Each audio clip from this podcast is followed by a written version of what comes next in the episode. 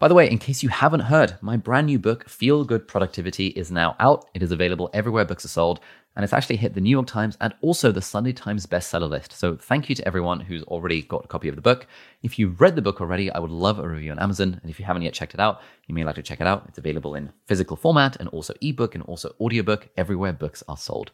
Hey friends, welcome back to the Deep Dive Snippet. This clip is part of my conversation on the podcast with Patricia Bright, and we're talking about how people in their early 20s or early in life, at any stage, to be honest, uh, can start a side hustle. And what are the steps that that person should take to try and make it in this kind of make money on the internet, side hustle, business, entrepreneurship type sphere? Let's say someone is listening to this they're like you know mid uh, early to mid 20s they've got a job and they want to do a business on the side mm-hmm. to make that $8000 a month or whatever to supplement their income mm-hmm. what would how how how would you approach that? Like, do you have a, a method, a system, process? Like, so I mean, I would tell people to use the skills that they currently have, knowledge they currently have, tools that they currently have. So if you know something, so say someone I know who's really good at Excel, well, just either help people build Excel templates or sell Excel templates. Yeah. Like this is something you can already do. That's where I would start off, and then looking at scaling that um, or pricing it higher. That's what I would tell most people to do.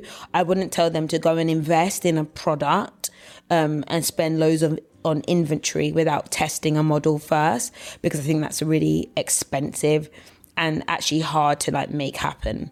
But I'd just say use what you've got. Like if you've got a spare room, rent that out why you would have a spare room, I don't know, but something like that. Or if you like animals, why don't you start pet sitting or something, or dog walking? So pe- loads of dog walkers make like a ton of money because mm. they like dog walk 10, 10 dogs for like fifty pounds a day. They can make like five hundred pounds a day. Is that five, is that the right math? Yeah. Yeah, there we go.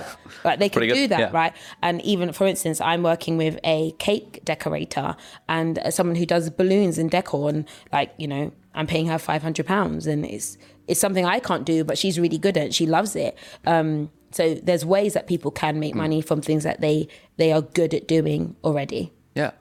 Yeah, it's like that Venn diagram of the the things that you're good at, the things that you like, mm-hmm. and the mm-hmm. things that there is a market for. Exactly. And I remember when you know my uh, in, you know I, I, I like to think of it as my origin story when I was 18 years old, got scammed out of my life savings when buying a MacBook off of Gumtree.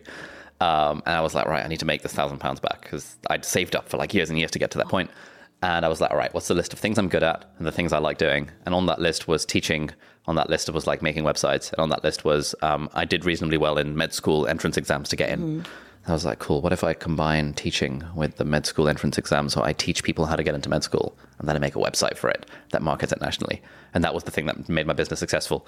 Uh, and, you know, I just think a lot, I think a lot of people are like, "Hey, I'm going to learn day trading completely from scratch, and, and then I'm going to make loads of money because I found some course that does it." It's like it's really hard yeah. to compete in a market where you are not already good at the thing. Exactly. So step one is to get good at something, and if you're already good at something, then find a way to make money off the back of that if you can. Exactly. If not, it's you're fighting a losing battle, or you recognize that it's not going to be fast. So if you want to be a day trader, you're going to spend three years or two years dedicated to learning it entirely, fine, but you might be broke and lose loads of money in during that period of time. But you can get good in like three years, right? 10,000 hours and all that jazz. Yeah. So if you're willing to put the work in to get it good at something that's lucrative, fine, go ahead and do it. But I think most people have got abilities within themselves now to do something. Yeah. What about the whole um, people who who decide they want to become a creator because it makes money? And they see people like you and me being um, open about some of some of our numbers, they're like, "Oh, I want a slice of that pie." It's not scalable or sustainable if you don't want to do it. So I, when I started, there was no money in it. So when I there was, I did it these videos for three years without making a penny. I didn't know you could make any money in it. I was just doing it every single weekend after exams, after interning, like uh, every Saturday. I would just come and make videos because I loved doing it, um, and it I didn't see it as a business at all. I do think that if you wanted to come in strategically, I'm not mad at that. Like if you're strategic and you're like, I'm gonna make money as a creator and this and this and this and this is what I'm gonna do, fine. Execute your plan and see what happens. Mm. Yeah, I think it's like uh, it's the way we teach this in our on our course is sort of there's there's kind of two approaches to being to being like a YouTuber, for example. there's uh, the archaeologist, and then there's the architect.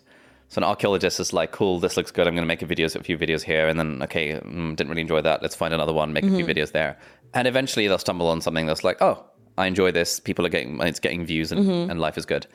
And that seems to be how most YouTubers start off, just still making videos here and there until they stumble on their niche.